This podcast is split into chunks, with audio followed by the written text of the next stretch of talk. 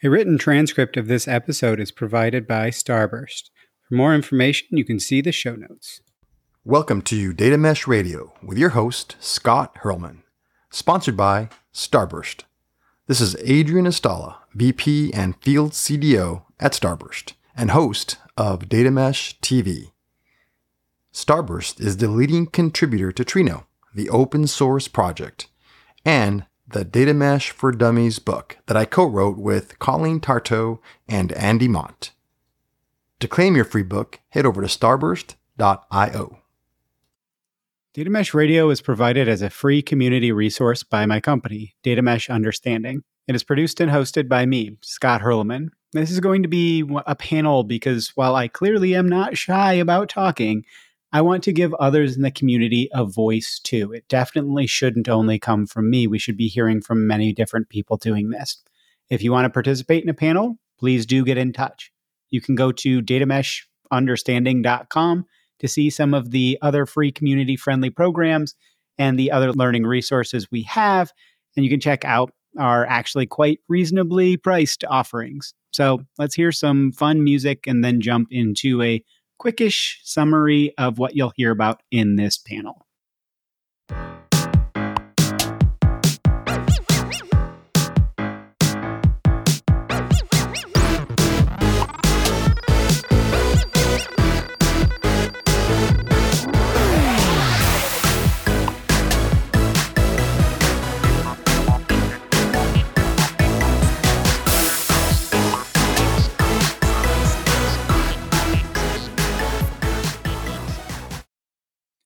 Data User Experience, or DUX, an introductory panel. Bottom line up front, what are you going to hear about and learn about in this episode? Karen Passmore, who's the CEO at Predictive UX, led the discussion about data user experience with Wannes Rosiers, who's a product manager at Raito, and Alice Parker, who's a data engineer at DNB. If those names sound familiar, all three have been past guests on this podcast. This panel was held in partnership with Data Mesh Learning as well. So Wannes himself wrote up some of his key takeaways. So I wanted to share those first, and then we can get into some of mine as well. So number one, DUX handles user experience using data for all your users data producers, data engineers, data analysts, data scientists, report users, etc. Hence, it is not, and certainly not restricted to, data platform user experience. Number two, data products are typically chained from producer oriented data products up until consumer oriented data products. Downstream product and UX requirements are completely different than upstream, yet you should be considering all of them. This friction between global UX and local UX is the biggest challenge to scale data user experience. Number three, much more than typical digital products, you have no idea how people interact with your data products. We are moving more and more to self serve analytics, which means that while developing a data product, you don't know what will end up on the screen of your user. You can wireframe fixed dashboards, you can't for certain other data products. Number four, as always, accessibility of your data product is a huge part of your user experience. Next to this, it is important to monitor usage to continuously evolve your product. Number five, domain thinking exceeds source thinking in your product. You should abstract away the concept of data sources. Users are interested in valid and bounded insights, typically domain or bounded. And finally, number six from Wannes. Uh, and last but not least, you need top level decisions on data product granularities. To make sure you can connect certain data products, they should be interoperable and preferably on the same granular level. Which level to pick is mainly guided by company KPIs, hence, you need management support to pick these. Wannes has talked about that a little bit in his episode, which I think was number five or six or so of the podcast. So I myself am pretty new to thinking and dealing with user experience UX in data. So I took an opportunity to write down some of my own takeaways that may or may not agree with all of any or all of the panelists. Hopefully you'll find them useful. So the most key takeaways are following up. I've got 24 more in the show notes. Number 1, If data is not usable, is it useful? How many data projects fail simply because no one really made the data usable? Like, how do we think about data user experience in that? Number two, user experience KPIs are really important because it's such an easy thing to overlook, right? If you're not saying we've got KPIs around our user experience, is anybody going to focus on it? Number three, if you have a bunch of fragmented user experiences in your data value chain, you know, your overall user experience will suffer. Think think about like a dish when you're thinking about cooking. You might prepare all the ingredients perfectly, but if they were all cooked separately, will there be the right flavor harmony between those? They're not going to work together. They're going to be just kind of cooked things that are on the same plate. And so they're not really the same dish, right? So probably not. It will be disjointed flavors that don't blend well. So think about that with your user experience. You want to have kind of the ingredient level user experience and the, the dish level user experience and maybe the meal level. I don't know. We want to get into that. Number four, sometimes we think about the target business process in user experience. So we don't always have to think about directly using a platform. We can think about how things integrate into a business process, a workflow. If I don't have a UI, but I'm interacting with data and that's part of my day to day role, that's a user experience. It's kind of something that, that Juan has talked about in one of his as well. Number five, data projects and data work need three things business requirements, technical requirements, and user requirements. Many skip the user requirements at their own detriment. The best way to improve user experience is to actually talk to the users about their wants and needs and getting those user requirements. Number six, empathy is crucial to data user experience. Make sure empathy is baked into what you do. Stop prioritizing your technical requirements and business requirements over your user requirements.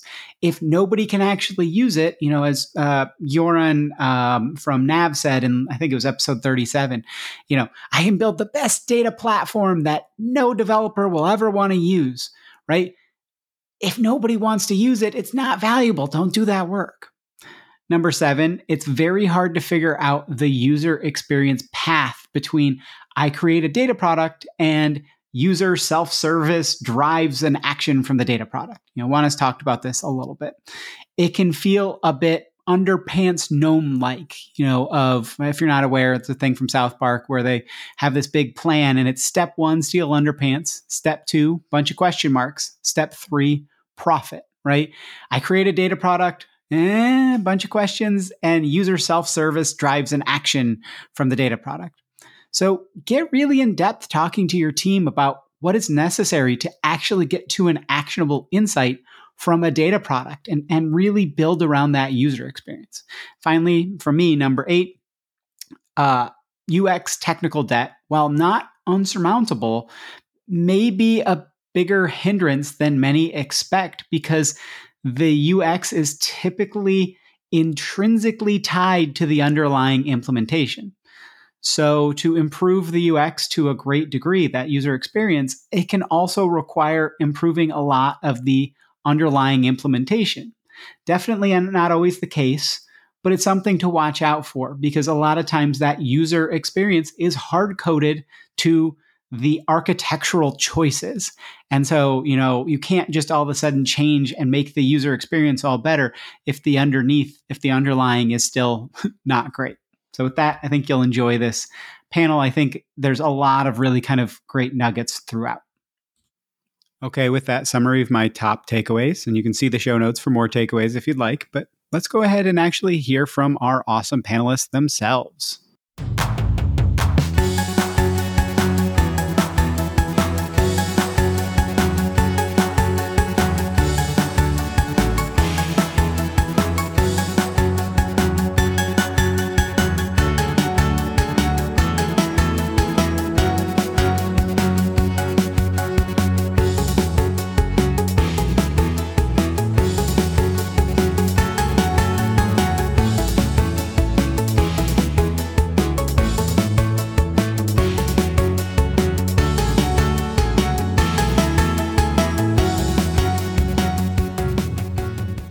So, welcome to uh, an introduction to data user experience.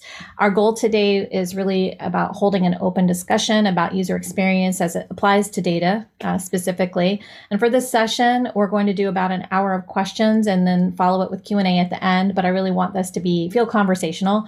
So, if you have a question, please feel free to drop it into the Q and A um, at the bottom of the screen instead of chat. If they go into chat, we tend not to see them. And it's difficult for us to kind of uh, moderate that and, and check off which ones have been answered. So feel free to drop your questions in there and uh, we may answer them as we go along. But if not, we'll try and get to the questions at the end. So I'm going to jump right in and do uh, introductions. And and uh, then we'll get into um, introducing the other folks here on the call as well. So my name is Karen Passmore. I'm the CEO of Predictive UX. So we're a UX and data consultancy. I've been in the industry for about 25 years, working primarily with Fortune 500 companies on their content and data initiatives. A large part of that has been focused on the user experience of those initiatives. And I'm excited to be here today uh, with the, my co-panelists, Alice and Wannes. So I'm going to turn it over to them for introductions. And Alice, why don't we start with you? Um, hi, thanks for having me on. I'm really excited for today's topic. Um, I am originally from the UK. I live in Norway. Uh, I work as a data engineer on the data platform at DNB, which is Norway's largest bank. Um, I have a have had a bit of a career hop, uh, a shift from I did a bachelor's in international politics and then um, worked a few years in marketing before um, doing a master's in human computer interaction, which is, um, I guess, often seen as UX. Um, and we can discuss that. And so I wrote on exactly this, this topic here. So very excited for this. Yeah, great Wannes? to have you here. Uh, thanks as well, uh, and also looking forward. I think it's uh, a quite new yet very relevant topic. So I'm very curious to to hear your words as well. Uh, I myself have a quite broad background. Uh, I've been CTO, have been product manager, have been head of data in in multiple companies. I think most relevant is in that I'm currently head of product at Raito, a product startup trying to have a solution to cover access to your data wherever it lives. Um, but my connection to the data mesh community is the data mesh roadmap we had at DPG Media, the largest Benelux media company, um, where we've published quite a lot of content, been on the meetup before as well, um, and always looking to share some knowledge around data mesh, but even more particular today about uh, data products and user experience. It's great exciting to hear everyone's perspectives on on the questions that we've prepared. So we have some questions that we're going to answer again just for those who are newly joining. We welcome your questions and feedback and if you have a question while we're uh, chatting here just put your questions into the Q&A session uh, or section and then we'll get to those as we can or at the end of the session. So, uh, you know, the reason we're here is to talk about data UX. And one of the first questions that we want to go over is really, you know, what is data UX? So, um, since you're drinking Wannes, I'll go to Alice and ask you to get us started. what, in your opinion, is data UX? Well, UX stands for user experience. So it's about the user experience, I would say, for those working in data and their experiences of how they interact with data. And then we can begin to think about who, who are those users? So, where does user experience actually go? Is it those end users, um, or is it further up?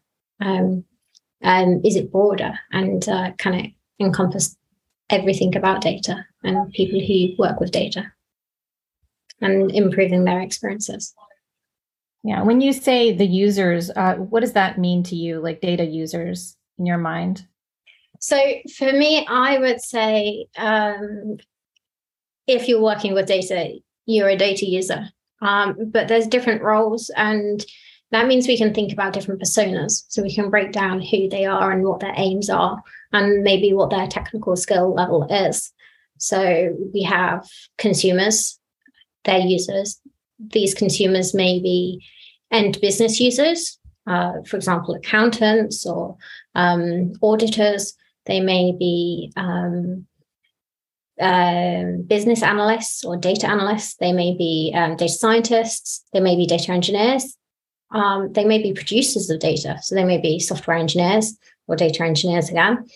Uh, may be data scientists who are producing data to be consumed elsewhere. Um, there's architects. There's also data stewards, privacy stewards. Um, there's business owners. All these people interact with data. So it sounds to me like if you, you touch data, you're you're a user of data, right? In in the yes. context of user experience. Yeah. Yes. Great. That's thorough. And I agree completely. Wannes, what is your view of, of what data UX is? Yeah, I think Alice already touched upon quite a lot, um, but maybe important to stress, although she, she actually mentioned it, it's about how you use data, your experience as a user touching with data. It's not necessarily how you use data. It's not about user experience of your data platform uh, when you talk about data UX, it's about how you interact with the data. And of course, that happens via a platform, probably, but it's about how your data is modeled, how it's offered to you. What do you want to do with it? How, how do you use it in your in your daily business? Not how you technically interact with it. It's it's typically from a from a value driven perspective with regards to your data.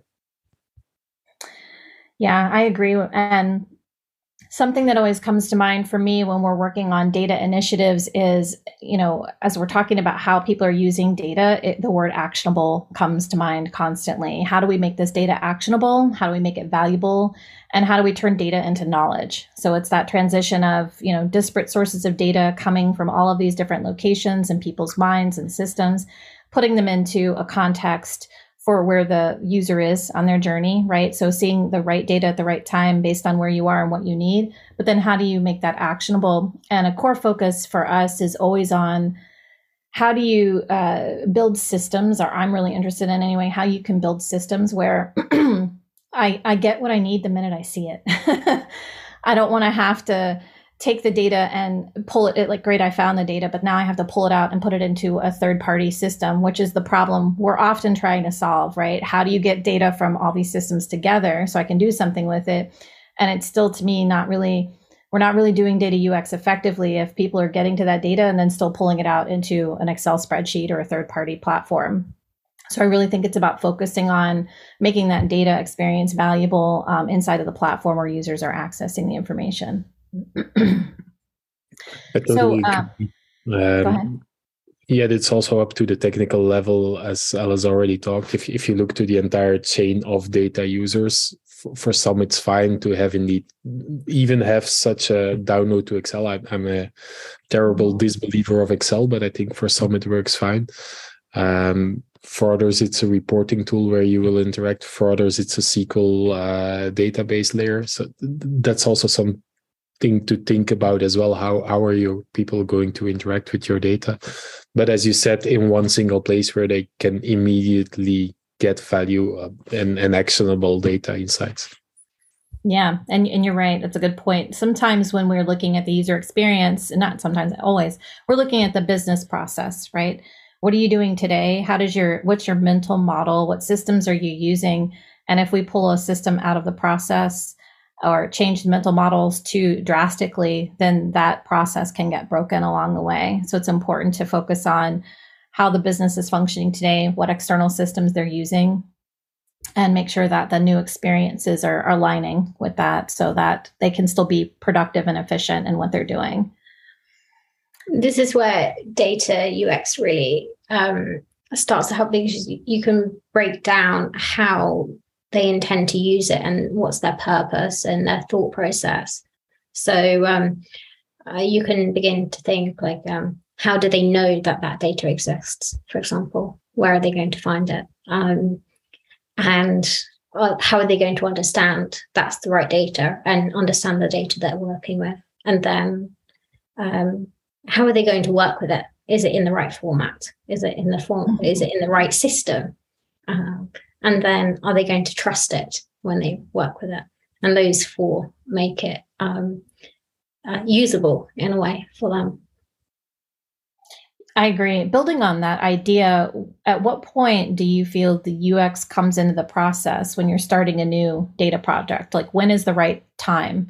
And a, a lot, oftentimes, you know, um, at least for us, we've been brought in after technology has been selected, sometimes already implemented, and then you know we're asked to fix maybe a system that is broken. It's not working. People aren't getting the data they need or want, or you know they don't they don't have enough data. There's so many different things right? Or to your point they don't trust the data. So when do you think the right time is to approach the user experience? Wannes, would you like to start? Yeah definitely. Um, when i hear you talking about technology I, I think it doesn't really matter. I think you can reach most of your goals with whichever technology as long as it supports the idea of getting value out of data in one single place where you have brought other things together. Um, of course, it also matters if you set up a complete data initiative, a, a, new data strategy, maybe at a company that also includes user experience, and then you want to be uh, from day one involved. But there's already there's also a bunch of data initiatives building new data products when technology is already selected, and that's not an issue at all. I think if if you look how it typically goes is you have someone using a sandbox environment testing out an idea is, is there value in this data with regards to a certain uh, certain use case having in mind that's fine to to do that without the user experience in mind. Um, it's testing out it's it's a hypothesis testing is there value in what i'm going to do? But from the moment you've validated that and you want to productionalize or uh, make it even make it more mature and make it continuously actionable i think that's the moment where you need to pull in uh, user experience because from from that moment on you want to enable multiple people to continuously get the same kind of value out of your data and your data product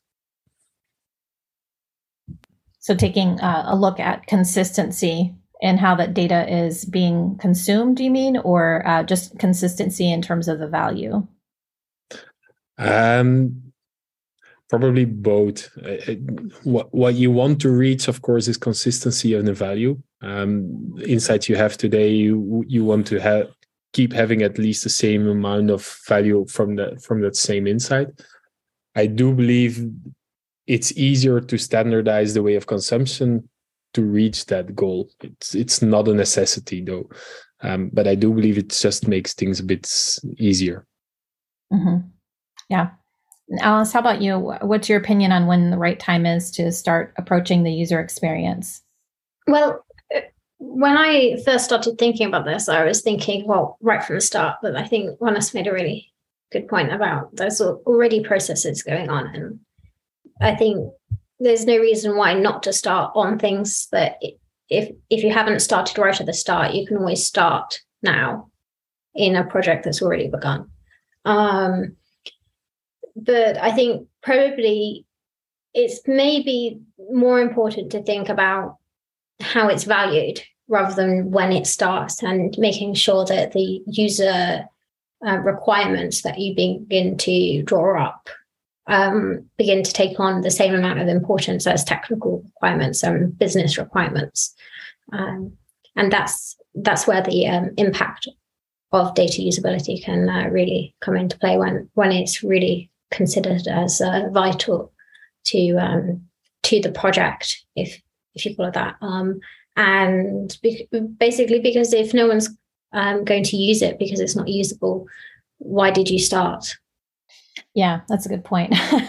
no one's going to be using the data. And I think that's a big problem people are facing today in organizations. The conversation is always around um, connecting data, right? And then you have to ask the question, why are we connecting this data? What do we hope to get from it? You know, what, what's our hypothesis here? And I think one of the nice things about user experience is it can answer those hypotheses, right? It can help test out you know are we going to get from this data what we expect to get from it once it's all connected and then how are we going to how are we going to leverage it and what systems so i agree with both of you uh, you know what you said about when the right time is i'm biased as well towards what you were saying alice initially like at the beginning of course we want to start with the end user needs in mind Uh, but Wannes makes a great point too, um, to echo what you said, that anytime is a good time to do user experience, right? I think doing it is is the the big thing is making sure you're looking at who the users are and what the value is to them, aligning that to the business value, and also looking at you know the technical impact we want to make sure that you know what we're envisioning from a user experience perspective when we're saying we're connecting all of this different types of uh, data from different domains together and potentially in one dashboard and it's going to be this great thing right? But uh, we, we have to make sure that the technical lift makes sense for it. You know it's not going to be too expensive for the value you're going to get from it but also that the people who are consuming that data actually want to consume it in that format right? In some kind of dashboard and that's that's really where they want to get it from. So anytime is a good time to engage. And uh, ideally, though, I think when you're considering any kind of uh, data product project where people are going to be accessing data to do their jobs, and you know that's just having that conversation informally even is better than not doing anything at all right and just understanding where people are coming from yeah, so i know to, to to hop in on this I think maybe we even say exactly the same thing because I, I was stating what you want to do is you enable people to have sandbox testing out stuff before you productionalize, and that's where you you add in. But actually, that sandboxing is the preparation, is the that the data gathering for UX for UX as well. It's making sure that there's value and what's the value you want to get out of it. So it's it's already gathering the input for your UX expert later on as well. This kind of reminds me of design thinking a bit, where, you know, design thinking is a framework we can employ in user experience work. And design thinking is cool be- to me because you can pick it up at any point in the in the framework. You don't have to follow it linear- linearly. And when I think about user experience when it comes to data, there is a framework I like to follow, and I'm just methodical, you know, having been a consultant for most of my career everything starts with current state, right? Where are you today? And then where do you want to be? And let's, you know, if we have baselines and benchmarks and best practices we can compare it to and maturity that we're talking about, it's really good to go, you know, look at the current state and and fill that gap between current state and where you're trying to get in the future state. But uh, you know, and that's where all of my UX thinking starts, just understanding who's involved and what we're what we're dealing with and where we want to go but you know really from there um, anyone can have the, you know can follow that approach and ask those questions and get at the heart of you know where the blockers are for what you're trying to do with the data as well which i think is really important when it comes to user experience. It's not just about the happy path. And i think oftentimes it's really easy with with any user experience not just data but spe- particularly with data it's really easy to look at if we like i said before we create that dashboard there's the happy path we get to the dashboard we have success. But there's so much more after that and around it. And data um, for me is really different than something um, some other kinds of projects because with data it's information system at such an in- system design at such an intense level with an immense amount of cognitive strain and mental workload required to imagine how this can all fit together. Uh, and then think about things like the structure of data, especially if you're dealing with unstructured data and getting it into a user interface in a way that's then going to make sense to that person on the other side when like in your head you know the complexity of everything in the background and you're trying to narrow all that down into just the simplest form while still being really highly usable and valuable and so just just a statement on my thoughts around the I love what you said about the design thinking. I think that was very relevant. Really, it, the importance of just iterating and um, like in academia, they use um, action design um, science to um, to recognize that when you begin to build an artifact, that will begin to have an effect on you and you may not be able to foresee some of the the predict um, predict what may come out because as you build you will change and recognizing the role and the the interaction that you have with what you build uh, will develop over time as well. So being aware of this uh, and how how the product changes as well is uh, uh important Right. Yeah. And I think that with with user experience, the interesting part for me is modeling out every unique scenario because that's really what's involved when you're designing a data product for uh, users to consume information and take action on that information we're we're looking at all of those use cases and, and scenarios down to the user story level of you know what could happen what different paths can i go down how do i make sense of this and also is this consistent with how the experience operates in other places in the application or where else this data is showing up right so there's a lot of complexity built into modeling all of that out and i find it endlessly fascinating and fun to do that because it's such a meaty problem to solve so, Alice, um, just kind of picking up on some of the things you were talking about just now, um, your thesis is about human centered data architecture, and I'd love to hear more about what that means to you.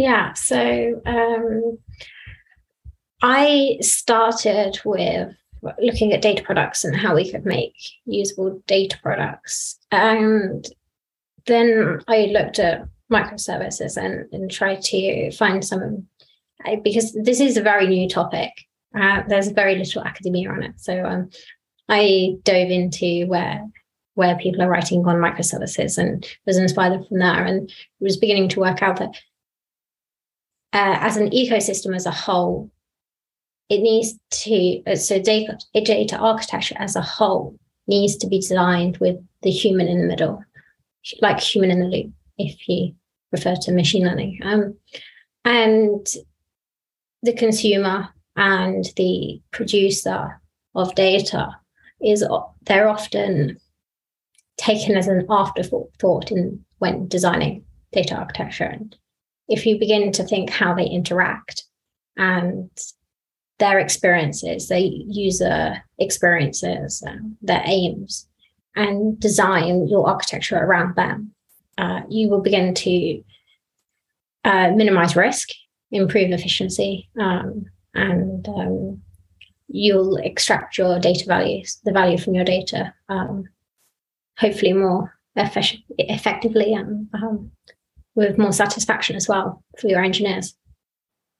When you're um, saying data architecture, are you say are you referring? I just want to level set on the definition. Yeah. Do you mean a data model or taxonomy? You know, what what specifically are you talking about there for the engineers who are putting the data model together or or architecture? Excuse me. so I mean um, the whole system, the whole. Um, so if you think about uh, all your business um, data in different parts of your organization and how they interact together because data is becoming more and more software like.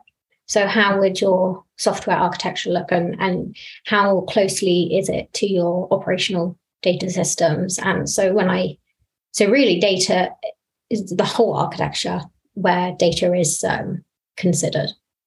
Like where it's living, where the pipelines are, yes. and things like that. Gotcha. Okay. Fascinating.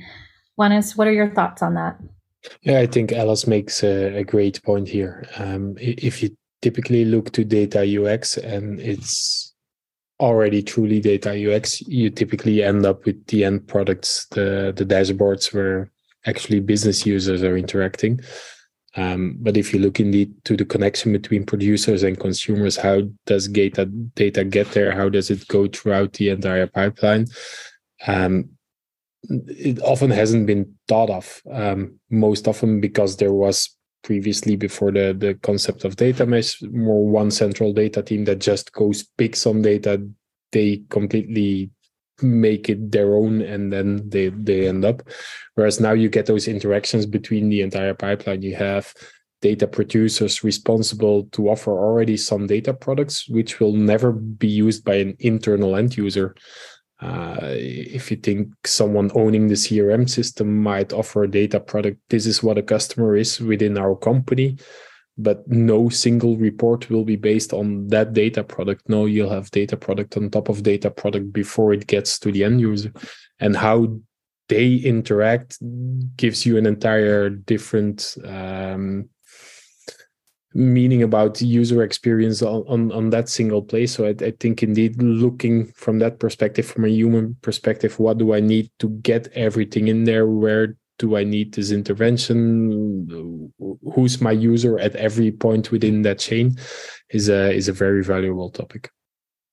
I agree. And as you were describing that, it, it immediately made me think about how, you know, you're you said there's data product on top of data product before it gets to the end consumer and there's this idea of you know if you're planning it out at the organizational level the architecture from an organizational level you know you have different sources of data about you know a user for example and you're pulling like you said something from a crm or another transactional system and those get coupled together to create that end product for the consumer.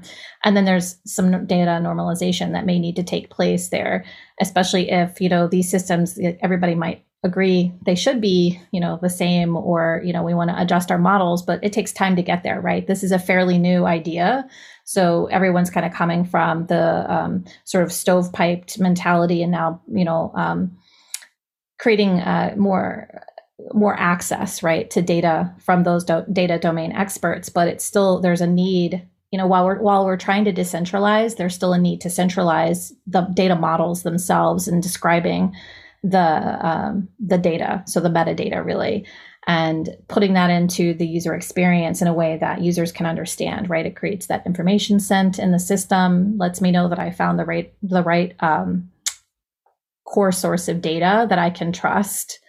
And I know data trust is a really big factor that we've come across when we're looking at system design where we're ingesting multiple uh, data sources and even enabling uh, users sometimes to change the data source so they can see for themselves does this really look the same? Can i compare these two? Which do i feel more confident in using? So yeah it's a it's an important important piece to take into consideration. And i'm curious if either of you have um, you know when you think about human centered data architecture you know where this conversation or this question sort of started when you're thinking about the architecture diagram, um, do you do you have something in mind that's like a, a, best practice framework to follow for creating something like that, or is this something that you think is more organic and specific to each organization? I'll start with you, Wannes. I don't know. um, I think it will grow organically uh, most often um, because if you truly look from a from a technology perspective and really software architecture perspective, as said, I don't believe there's any restrictions to any tools. Some are more usable than others within this setup where you really push certain uh, competences or, push governance left, for example. Um, yet I don't think there's there's a true restriction. But if you look to data model where you you as you were saying you want to have certain data products on the same granular level. Uh, to give an example, I was working at a media company um, having newspapers where a user is a physical person, and we had a streaming service as well where a user is a household because you have multiple profiles. You you can no longer compare them. Um, and this is something where you want to grow towards each other, but really enforce it as from day one, this is what's going to happen, probably won't work. And there's no company where you can start from scratch doing this. Um, so, so this needs to get aligned organically, I guess, from from a data model perspective. Yeah, that's a really great example. That's that's perfect. And interesting to think about uh, the the right folks who need to be involved in those conversations. Uh, so building on that further, uh, Alice, you know, when you think about doing something like looking at the different data sources and normalization or developing this architecture, who would you imagine being involved um, in an ideal situation and those kinds of conversations? Um, I think right now, as this is very early, um, idea to get people to think about the users, we start with um, the consumers and the producers. Um, and there's a there's a really good um, diagram that um, I adapted from a vendor. So um, I can't share it right now, but let, I try and link it for people to see. Um, and it starts with the producers at the top. And so I like to think of this in a life cycle process of the data product. So you have your producers at the top and you have your consumers at the bottom. Together, they identify a business value. So a little bit like how Wannes says, like um, uh, with a sandbox and, and so on. And then the producers they create a data product. Um, then they're going to secure and deploy that data product and describe it in a responsible way. Uh, then the consumers then go and um, they can discover that data product. They can um, then they need to understand it, uh, trust, and comply with it. And at the same time, the producers can then uh, monitor, audit, and um, have observability of that um, data product in consummation. And um, then uh, they can also assist and advise on it. And the finally, they get the business value. For, the consumers do get this business value out of the data product, and the life cycle continues. And using that model really helps to think about how you begin um, to look at data usability in different aspects of the whole life cycle. So using the life cycle perspective um, has really helped us so far.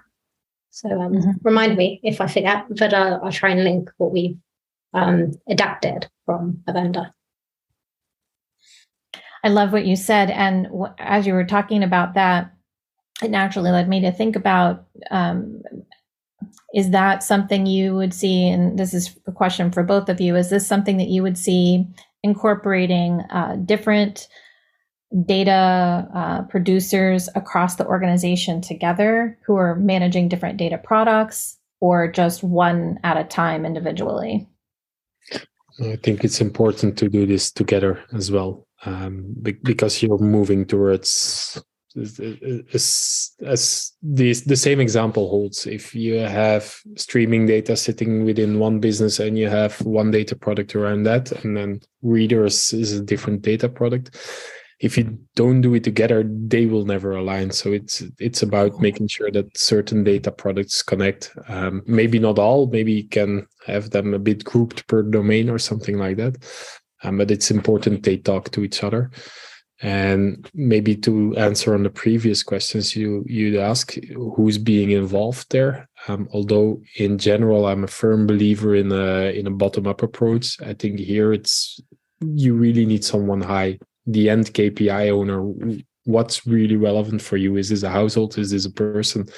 He's the one that can make a, a decision high level about one domain. Um, but as I said, I, I think it's important to do this with multiple data products at once to make sure they're aligned. You can make them interoperable, um, having the end goal in mind as well. Mm-hmm. I would love to agree with you, but I'm actually going to uh, throw in some. Uh, as a new graduate, something that really shocked me was uh, the the technical debt that uh, super large organizations face, and so yes i came in with this optimism that yes we can change this data product and then we can change that. And then it is so large that i have to accept that we are not going to change one value chain at the same time. And uh, we will take months just to educate or find them. But we can start and gradually go and take yes maybe one value chain at a time. Um, but it'll also take a very long time. And some will go at a faster level because of the technical debts that some will have. And it would it would be fantastic to um, say that user we can they can all go at the same speed but um no, some, you, some, some for example the COBOL developers will uh, will not make their data products as usable um, at the same rate that um, as someone working um, with the latest technology. No, true. Um, you can't expect that, and, and you're completely right. You will have technical debt where you cannot change as rapidly as as desired, and you might have multiple technologies, as you're stating. That doesn't mean you need to.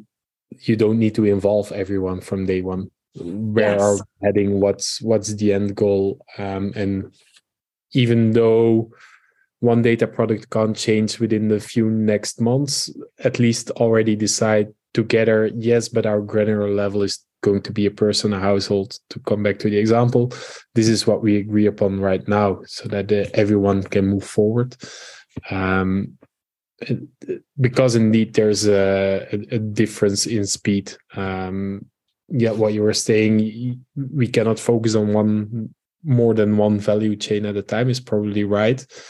But I don't think one value chain maps on one data product. One value chain as data products built on top of data products. Yes. Anyway, you're rebuilding multiple data products at a time, probably to indeed focus on that one value chain. Um, so even at that point, you need to bring some people together to to make sure that the end value chain which you desire to to change can be worked upon. I like your optimism um, too, and and because that really um, allows you to like, yeah, bring them into the room. I think that's that's sensible, even even if they are going to change at a slower rate. Um, that's we leverage. Oh, go ahead. We leverage workshops for this type of activity. It's really been very effective for us. And I, when I talked with Scott, and we did um, our data mesh radio conversation with him, I talked a lot about content management and uh, everything around data these days. Really reminds me of the transformation that we went through with content management where it was siloed and then it you know converged and then it's like kind of going back out and being decentralized again and um, but through that process there were a lot of different groups in an organization who needed to come together and align on things like how does content get created? How do we track the metadata around it? What's our workflow look like? How does it get published? Who has access to it? Um, where can it show up? Who can see it right? And as we went through that transformation for many years, you know, lots of organizations had to transform and change everything about the way they thought about all of the activities they were doing to create content or data in those cases and um, get them into systems and into a governance model that worked across the entire organization. And we would work with organizations who needed content you know spread out to 21 different you know websites for example um, all created in one system but at the time we started it was created all over the place. So um, you know just borrowing from that and moving into um, data then the same process works really well where you do workshop settings and that's when that education takes place, right? Let's talk about what we're talking about. Let's define the things that we're trying to achieve. You know, what is a data consumer, a data uh, producer? What is governance? What's a data pipeline? What's availability or accessibility? And then working through looking at, uh, you know, how structured is your data? Are, are you on prem or in the cloud? And you know, what are your blockers? And what are, what is your vision? What's your roadmap currently look like? Current state kind of stuff. And then at least getting those conversations started. And then if you can come out of that with some type of governance model and vision defined that everyone can aspire to, that helps move everyone forward in, in the right direction together. So I'm agreeing with both of you on that. you start with a group and then, you know, but also I think include everyone in the conversation is really important. Um, so we do have a question here. And this is uh, from Jay. He said the value of a given consumer gets from a data product in part depends on their ability to understand it. It's like art. The more knowledge a viewer has about art history, the medium, other works by the artist, etc., the better they can appreciate it. So, in other words, get value out of the art product they're exposed to. How do you build up the data consumer's capacity for data appreciation? So I have to think and process that. So how do how do I get someone to appreciate data as much as they would appreciate art, assuming that their appreciation of the art here is based on their knowledge and understanding of art? Making sure I'm looking at that correctly. Can I jump in because I think Definitely. that this might um, be pointing um, on domain expertise and the transfer of knowledge. Uh, between different domains. And um, I always like to use an example to start on this was um, if I write down on a piece of paper for someone who's never ridden a bike, how do you ride a bike? And right, tell them they're going to really struggle to understand how they ride that bike. But if you show them um, or send them a video um, and really convey that knowledge that I have of riding a bike to them, they will learn to ride that bike quicker and they will then get that knowledge. So let's think about how we transfer the knowledge of domain expertise from one area to another. We're not just sharing the data, but we're sharing our knowledge. and um, to be able to interact. Um, there's some research papers that have gone on, and your data interaction is limited by how much domain expertise you have. Uh, but they worked out that um, you also have time and you also have conversation with data. So you may not have the domain expertise, but you could have some more conversation with that data and talk to it, SQL queries, that you begin to interact with it more. And through that, you would build up your domain expertise. Of course, you will use up more time like this. So think of it as a triangle. Um, so thinking the way in which that domain expertise is um, is shared with the data is um, crucial. Yeah. yeah I, think I think about. Oh, go ahead. I think you're absolutely right. It's about getting people together and understanding what they're doing and, and understanding what the artist does to to get to the to the piece of art um, and I'm really sorry, Jay, but I'm going to answer next to the question because I'm going to talk about producers. Um, if you see the data mesh story we had at DPG Media, we started off within one domain by getting data experts in a data producing team. Um, and in the beginning, you f- you kind of feel a struggle. Why do we, as domain experts, need work together with uh, data craftsmen? Let, us call it like this. What's in it for us? What's the value in it for us? Um, uh, because they were obliged to make sure you build building blocks out of your source systems you own. They own the subscription system. What's a subscription? What's a customer? There's nothing in it for us. Two months later, first data products are there. Suddenly they saw the opportunity. Yes from these data products coming from the multiple source systems we have we suddenly think of a new a new use case itself. So we've been working together with these guys. We now understand how data works what, what you can do with data and we immediately see a use case for ourselves. So instead of two months earlier having a bit of a struggle. Why do we need to cooperate? Why do we suddenly become responsible yet we get data craftsmen in our team? They became the advocate for data mesh. You've put data engineers in in our domain and suddenly new use cases arise and faster than ever before. And i guess the same holds a bit for for data consumers. If you can make sure that indeed you bring technical data knowledge closer to them. And as Alice is saying, you make sure you share domain uh, knowledge across domains. You get people together and you get them to talk. That's when they understand what's in it for them, and and that's how you can make sure they start using what uh, what you've built. I agree. I think that's how or why I like the workshop setting so much is that it puts different people who are in different uh, roles within an organization in the room together from you know it's a top down bottom up approach right? You're getting it all kind of at once. And when you can start talking through ideas and then you have the engineers in the room who can speak to whether or not it's technically feasible and you have the business folks in there who are talking about why they need it to be feasible and user experience people talking about how it's going to interact uh, how, how users are going to interact with it in the system you kind of have all the pieces of the puzzle there to help everyone understand uh, the the purpose you know what you're trying to achieve but also um, what might be blocking it what's going to make it successful and it's always, to me, really interesting. Just like this conversation here, you get to hear what other people's opinions and experiences are, and they can bring that to the table to help, you know, just raise the awareness and education of everyone around the value of, of data and how it can be utilized in an organization. And most of the time, when we're in workshop settings like that, that's when the ideas just start firing, like you were pointing out. When it's, it's like all of the use cases are coming to the surface, and suddenly we have a, we can see a lot of value there. And an outcome of those types of workshops are usually things like you know low fidelity wireframes to communicate these ideas that we're talking about visually, or an architecture uh, model, high level architecture diagram or a concept diagram, as well as um, you know a roadmap for looking about, you know, everyone gets excited then, right? And says, how quickly can we get this thing that we're all talking about building? Thanks for the question, Jay. Appreciate it. Uh, so, one of our next questions here is uh, What are some of the user experience challenges for data analytics?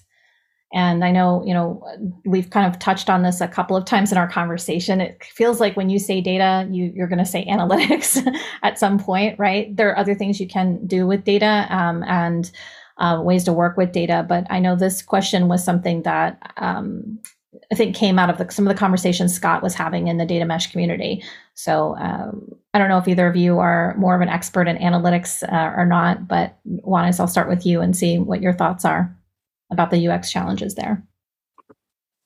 I think maybe the biggest challenge is the, the combination between what you want to offer within a data product and where we're heading as a culture or, a, or an expectation more and more toward uh, towards self-service and combine those two that that's a hard challenge because thinking from an analytics perspective how do i get this into a report? One insight that everyone understands. That's not the hardest thing. That that's even something you can wireframe as you said before thinking of how do I build a data model that can serve multiple insights to a self-service environment. So not really knowing what the end user is going to create for himself and actually going to see. That that's really harder. If if you compare that with uh, with purely web or app or whatever design, where you can really state, I put a button here and this is how a user is going to interact with it you're not always in the same situation here if, if from the moment you've shifted to self-serve analytics. Hmm, that's really interesting. I, I, was thinking of analytics um, a little differently but i like where you're going with it and i, I want to reiterate to make sure i understood you correctly that you're suggesting that uh, from an analytics perspective the idea is that you're making the data available and people can do whatever they want with it from an to run whatever reports they want. It's not like a pre-canned dashboard experience where you're getting certain reports only. Okay cool. Yeah. um, one of the things that i see as a challenge here is the amount and volume of data and the speed and being able to um, control the cost and you know get people the information that they need. And so you know a lot of times we're working with like really large systems and large amounts of data and there's a lot of hesitation. People seem to have getting um, from the idea of uh, big data to connecting data using something like a knowledge graph and changing technologies to make um, speed and accessibility of data more available to the end users. So I think there's, um, you know, the size, speed, and cost kind of coupled with education. So how do you solve that problem without using, you know, the old tools and frameworks and methodologies and thinking, you know, getting modernizing the way um, people are thinking about data so that you can get to that place where your analytics are available in the different formats and ways that people want them in uh, and that the they're responsive, right? At scale, you can see these analytics. And for some folks, it's even um, about streaming data analytics. And that's like a whole other layer of complexity. But um, just in some of the conversations we've had about designing those experiences, it really goes back to the technology first over the uh, user's experience. Um, Wannes, did you raise your hand? Yeah, um, maybe one thing to I, I really follow and also part not i think volume and amount of data and speed is not really the issue. Um, there are solutions for that but what you then said is the most important and crucial thing there. It's making sure that it keeps cost efficient uh, in this setting.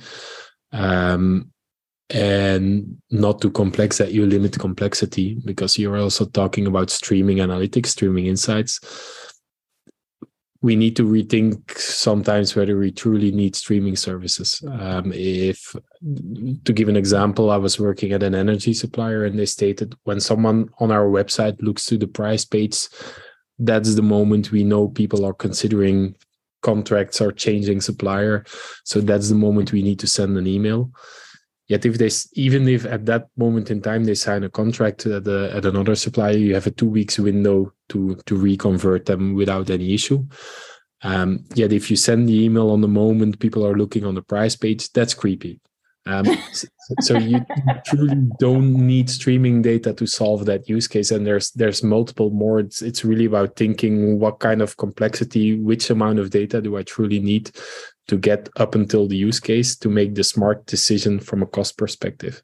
Because from yeah. a technical perspective, the amount of data, the volume, the speed, that's not the issue. We we can close to do everything, but with a huge amount of complexity or a, a high cost next to it.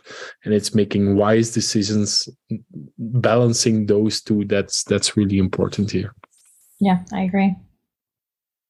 Alice, did you want to? Um, yeah, I, I, hope I tackle this head on rather than skirt around it. So, um, um, I think about UX challenges for data analytics. Uh, one of the big ones being uh, empathy as a whole, um, and um, making sure empathy is baked in um, right from the sources. And I spoke with, as as you were saying, Karen, about um, awareness and workshops, and when talking with some of the software engineers, one of them about building empathy. Um, one of them said, empathy. I don't know what that is. I'm an engineer. I'm not a human. and, and tongue in cheek. Um, and is of course, as an individual, you are empathetic to your users, but as a whole, uh, when push comes to shove, your technical requirements or your business requirements become above your um, you, your downstream users who may not see, um, as one says directly, there may be one or two data products in the middle there. So building that empathy is a challenge um, for your end users to have and think about them at every aspect. Um, I think is um, a big challenge. Mm-hmm.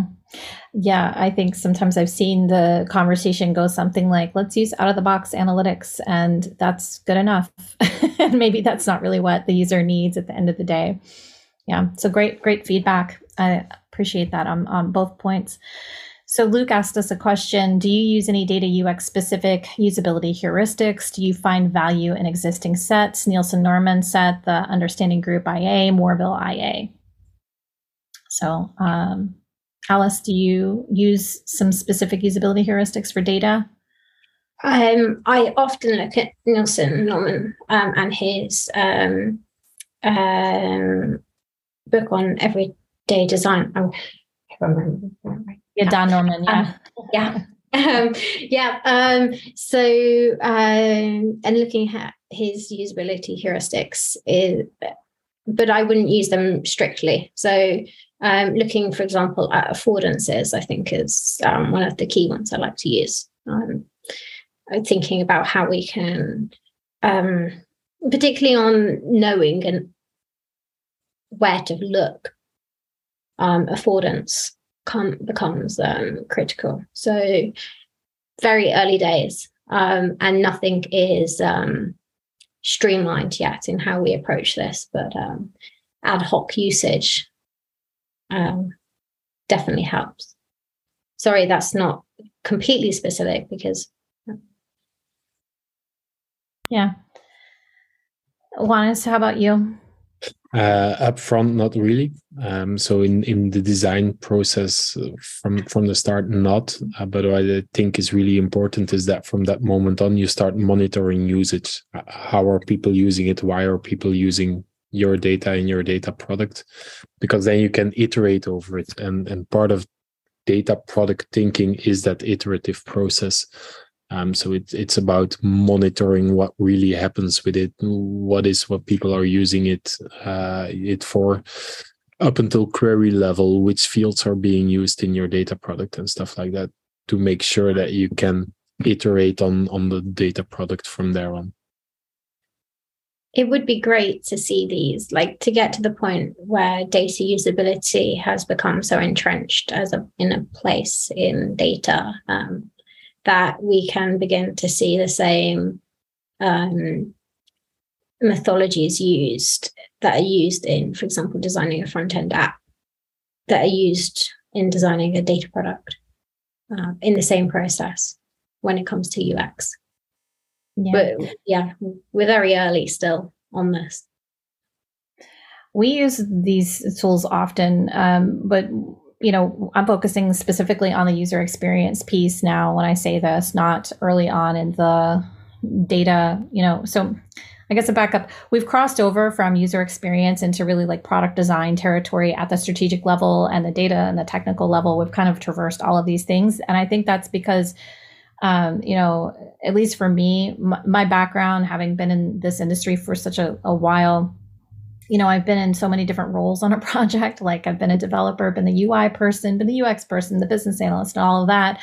That it's it, it just naturally became part of the conversations I was having with clients to, you know, bring that knowledge to to the topics and to the process and talk about things end to end. And I like having conversations with everyone at every level on a project and hearing like their feedback and what they're what they're concerned about and and all of those things. And so that's just kind of how my my career has evolved and um, you know that's why i think it's easy to touch on all those other topics but if i'm just focusing in on the ux piece when we're doing user experience design getting to the point where we're doing wireframes and we're taking we always take real data real data real content and build out that uh, like a clickable prototype and when we look at heuristics, I'm NNG is my go-to, but I think all of the other ones that you mentioned as well, they kind of fall into all of those usability best practices, right? And creating a learnable system, a simple system, intuitive system.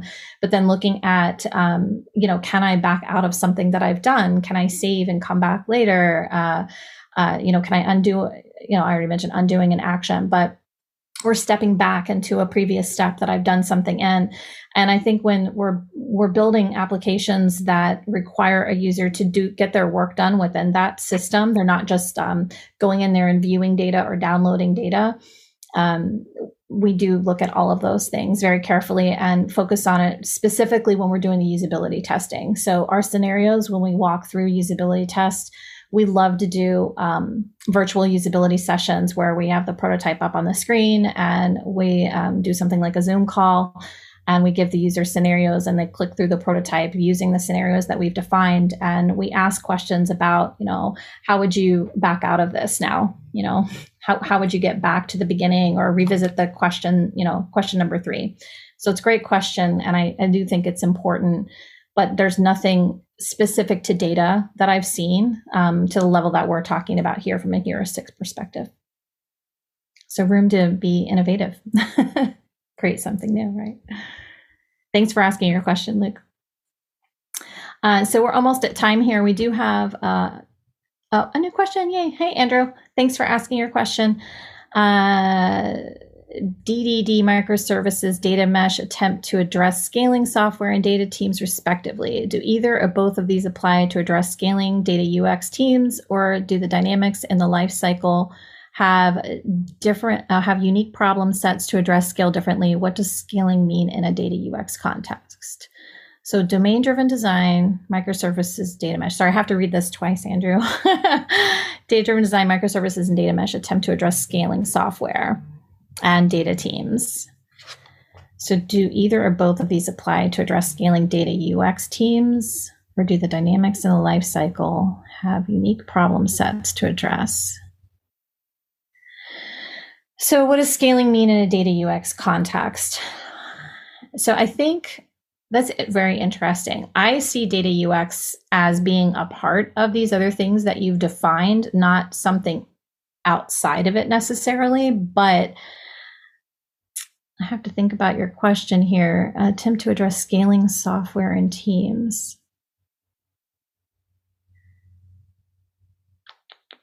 I think that for me, UX is part of the, you know, if we think about the data mesh journey, for example, to me, what I love about data mesh is the idea of bringing people together. Oh, I'm sorry, I need to click answer live. Okay. Um, it's part of bringing people together and getting people in different disciplines talking to each other. So, from that perspective, um, I don't know if that's what you're referring to as scaling. And as I'm talking, Andrew, feel free to free to add um, more here to clarify your question if I'm not answering the right question.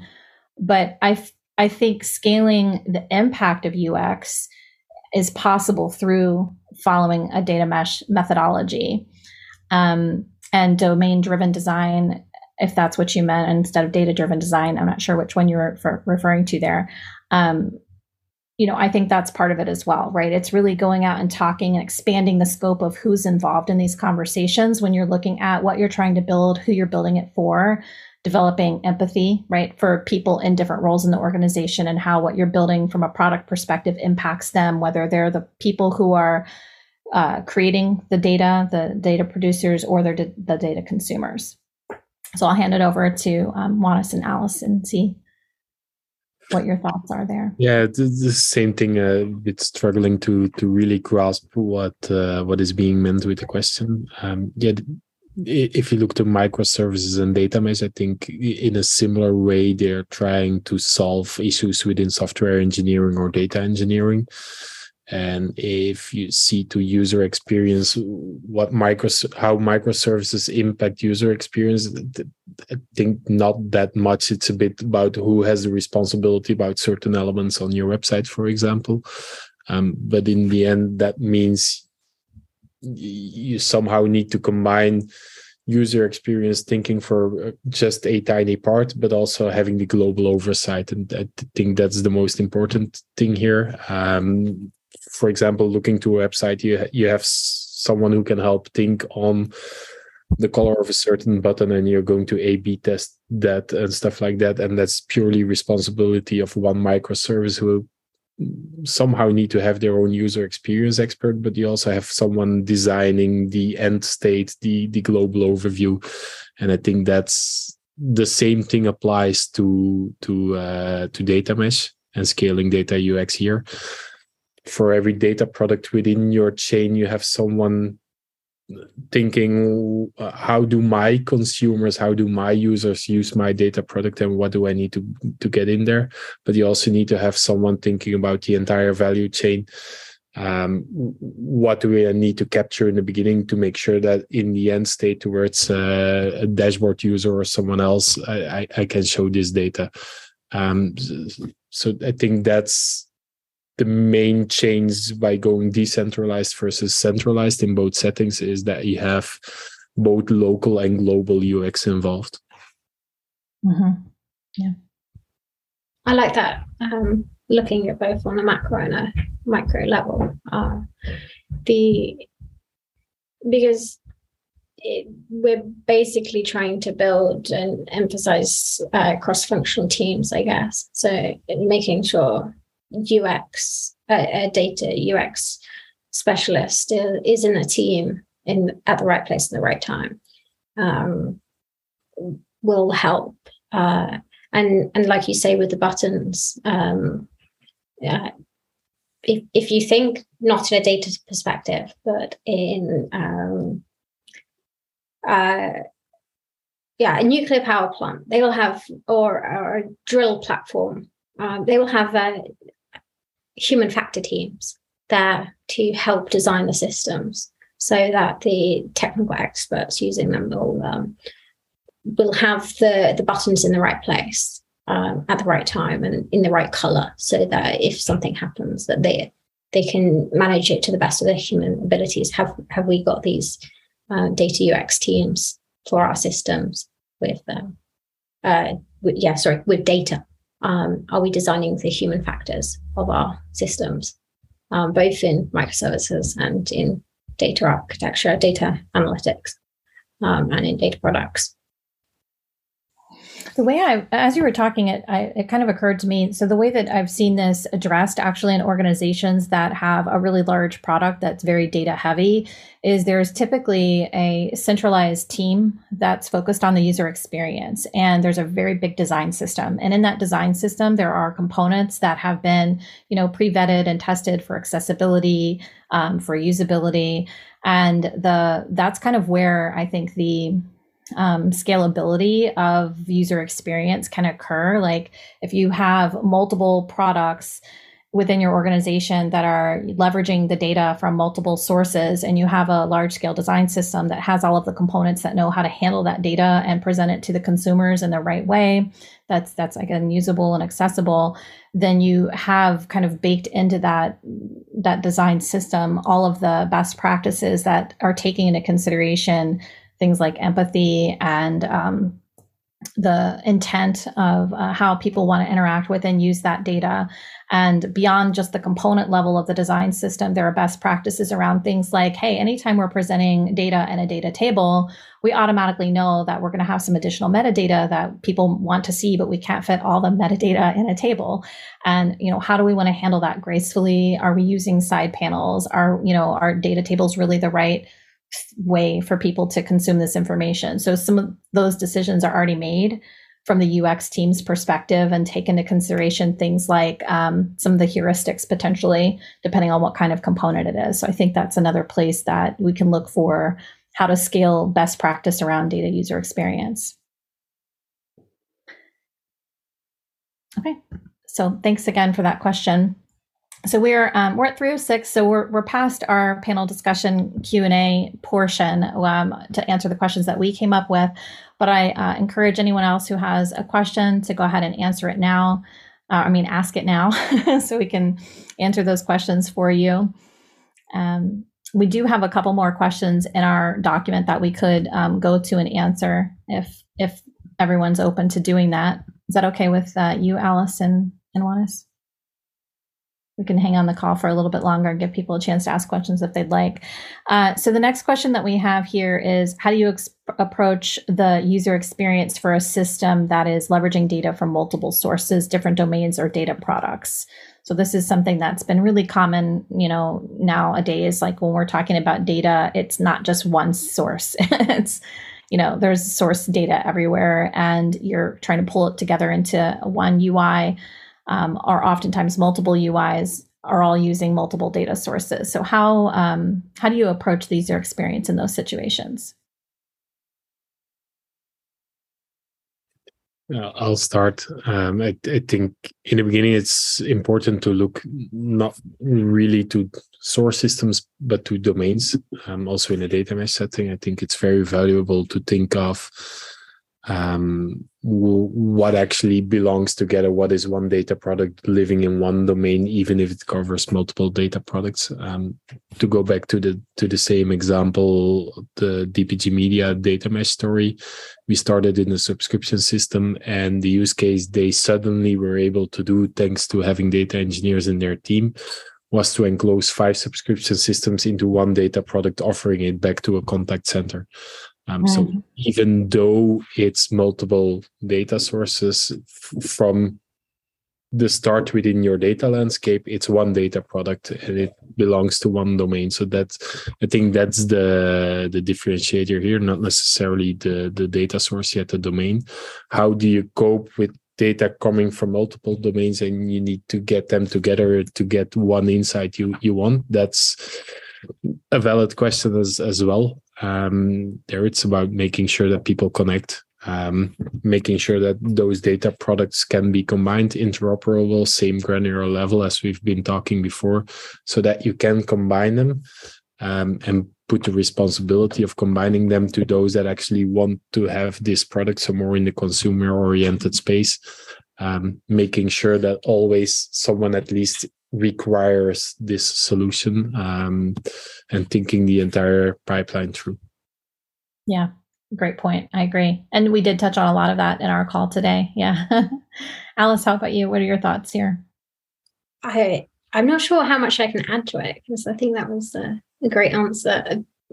I think we could look at the the architecture and how um, making sure that we aren't becoming too centralized if we're um, combining the data product um, into too many sources, but mirroring it into the the bounded context and and bringing in um, domain driven design um, when looking at building this um, will yeah. So I think that's but because there's there's a fantastic article. Sorry, I'm trying to remember who who wrote it because I can't say his name.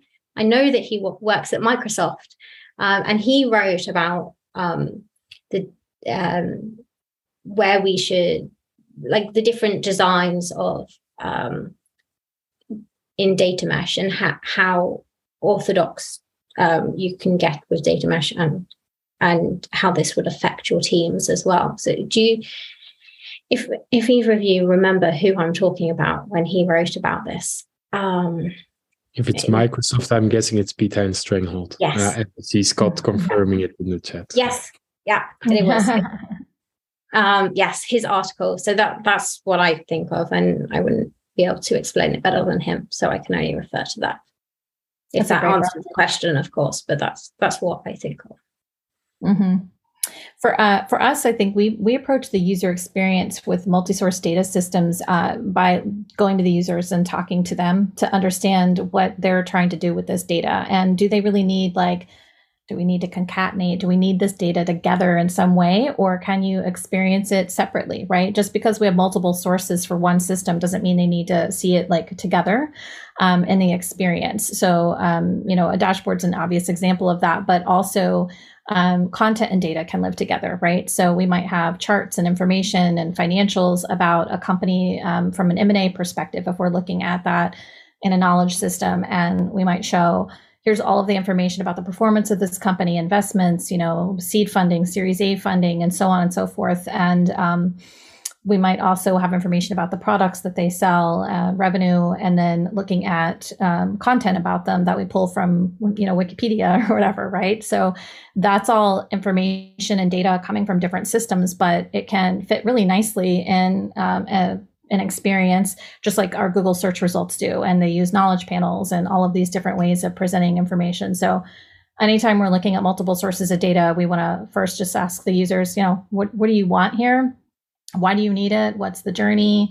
Who are the people that are accessing this information? And then we start um, the second part of it is looking at um, you know what metadata is available around all of the data so that we can understand again how to present it how do you make it findable?